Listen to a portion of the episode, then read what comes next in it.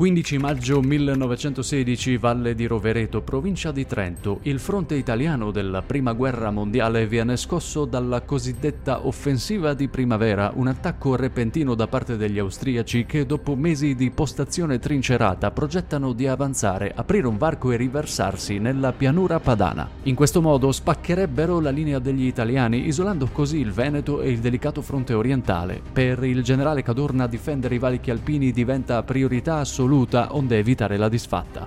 È la battaglia di quota 418 di Casteldante. Tuttavia i rinforzi non sono immediati ad arrivare e una dopo l'altra le trincee italiane vengono distrutte dai bombardamenti nemici e in un primo momento gli austriaci comandati dal generale von Hotzendorf sembrano prevalere. Ma quando tutto sembra ormai perduto, un giovane prete, don Annibale Carletti, benché ferito dall'esplosione di una granata, decide di prendere il comando in sostituzione degli ufficiali caduti e di tentare la resistenza a oltranza. Riesce così a radunare e motivare i centinaia di soldati che scoraggiati si davano alla fuga, ignorando la resa intimatagli dal comando austriaco e ordina invece di rispondere al fuoco, ricompattando la linea di difesa. La battaglia è durissima e le perdite sono ingenti, ma il fronte italiano regge e lo sfondamento austriaco nelle Alpi viene momentaneamente scongiurato.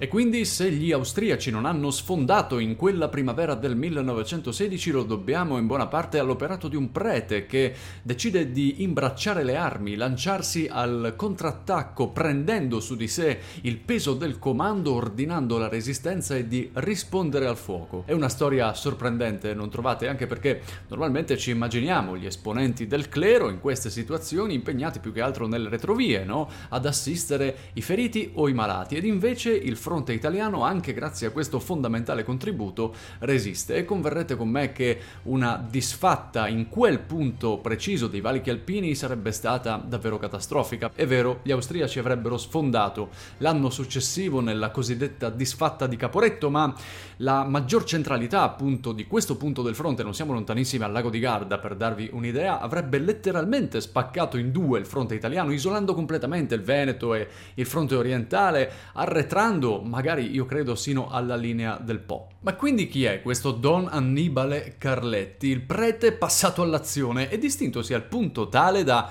ricevere la massima onorificenza possibile, cioè la medaglia d'oro al valor militare? Demetrio Annibale Carletti nasce nel 1888 a Solarolo Monasterolo, frazione di Motta Baluffi, un piccolo comune in provincia di Cremona di poche centinaia di anime. I suoi anni più teneri sono quindi trascorsi nella vita in campagna e nelle letture romanticiste che gli conferiscono fin da giovanissimo un animo contemplativo e idealista. Riceve il sacramento sacerdotale poco più che ventenne e da subito dimostra una sensibilità pastorale completamente diversa dalle gerarchie ecclesiastiche del tempo. Si distingue in generosità, altruismo e abnegazione caritatevole per il prossimo e parallelamente frequentando la città di Cremona sviluppa un sentimento patriottico tipico della temperie dei ragazzi della sua generazione. I suoi ideali di una chiesa più vicina ai poveri e all'insegna della carità lo legano ad un'intesa e a una grande amicizia con Don Primo Mazzolari, una delle più importanti figure di idee riformatrici del Novecento preconciliare. Allo scoppio della guerra parte per il fronte nel 1915 dove viene assegnato al servizio di sanità, sospinto dal desiderio di prestare supporto morale e spirituale ai soldati. Con un'attività quasi incessante visita diverse zone di guerra e tiene regolarmente discorsi di sostegno morale e sentimento patriottico, celebrando regolarmente la messa, vivendo fianco a fianco dei militari, i quali iniziano ad individuare in lui una guida e un riferimento comunitario. Grazie alle sue qualità, chiede ed ottiene inoltre dal vescovo di Cremona, Monsignor Cazzani, il titolo di cappellano militare. Ma dopo la battaglia di Casteldante, in cui per la prima volta Don Carletti si è sentito in obbligo di intervenire, inizia il momento più difficile perché la risposta austriaca non tarda ad arrivare. Già la sera stessa, mentre si appresta ad assistere i feriti e i morenti, sfugge per miracolo ad un improvviso fuoco nemico. Tuttavia, dopo giornate di combattimenti estenuanti, i soldati austriaci dimostrano una maggiore tempra anche nella capacità di spostamento che gli consente di avanzare efficacemente tra gli impervi passi alpini. Il fronte italiano, al contrario, perde progressivamente terreno sotto la marcia e il fuoco nemico e la difesa italiana si concentra a est del Garda in una strettoia tra la Vallarsa e la Valla Garina nel valico alpino di Passo Buole, dove il 30 maggio lo scontro raggiunge il suo apice. E fate attenzione perché questa battaglia è nota anche come le Termopili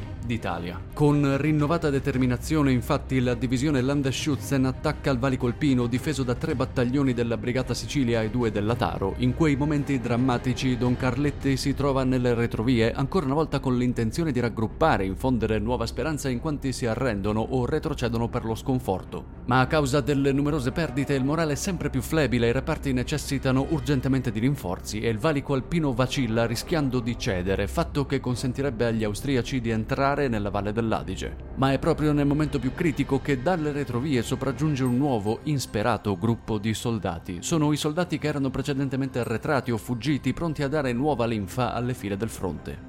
Ad affiancarli c'è il cappellano militare Don Annibale Carletti, di fatto riconosciuto come il comandante di quel reparto improvvisato, il quale incita a riprendere possesso delle postazioni e al momento propizio esorta la carica con la baionetta, combattendo assieme ai soldati in un feroce contrattacco in cui gli italiani si trovano a combattere con tutto ciò che hanno, difendendo la postazione anche a sassate. Un episodio che avrebbe scoraggiato gli austriaci a tentare una nuova decisa avanzata in quella zona, complice anche la massiccia offensiva russa, fortemente auspicata dall'Italia del giugno 916 nota come Offensiva Brusilov che tenne maggiormente impegnato l'impero austro-ungarico sul fronte settentrionale. La strenua resistenza al netto della retorica che consente di mantenere il fondamentale valico di passo vuole, seppur ad un prezzo elevatissimo in termini di vite umane, è così passata alla storia come le Termopili d'Italia. Il fondamentale contributo prestato vale ad Annibale Carletti la medaglia d'oro al valor militare, nonché la copertina della celebre Domenica del Corriere, fatti che contribuiscono ad accrescerne la fama e farne il simbolo del fenomeno dei cosiddetti preti soldato.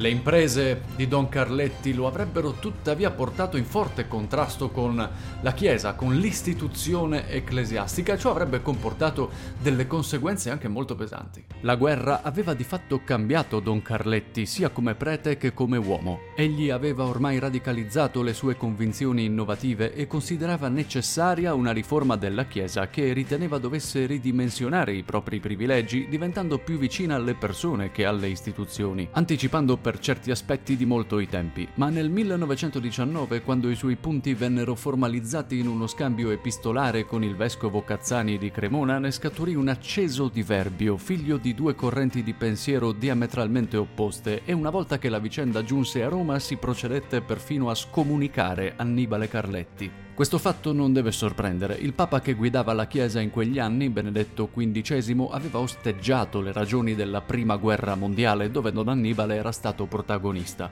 Anche come laico continuò a vivere un'esistenza di conciliazione con il Vangelo, ripudiando ogni sorta di violenza e rischiando la propria vita durante il ventennio fascista e la Seconda Guerra Mondiale, sia per aver protetto degli ebrei che in generale per aver promosso un atteggiamento antiregime nel segno della libertà. Episodi che ne fanno un caso quasi unico in Italia di uomo profondamente patriottico e al contempo fervente antifascista.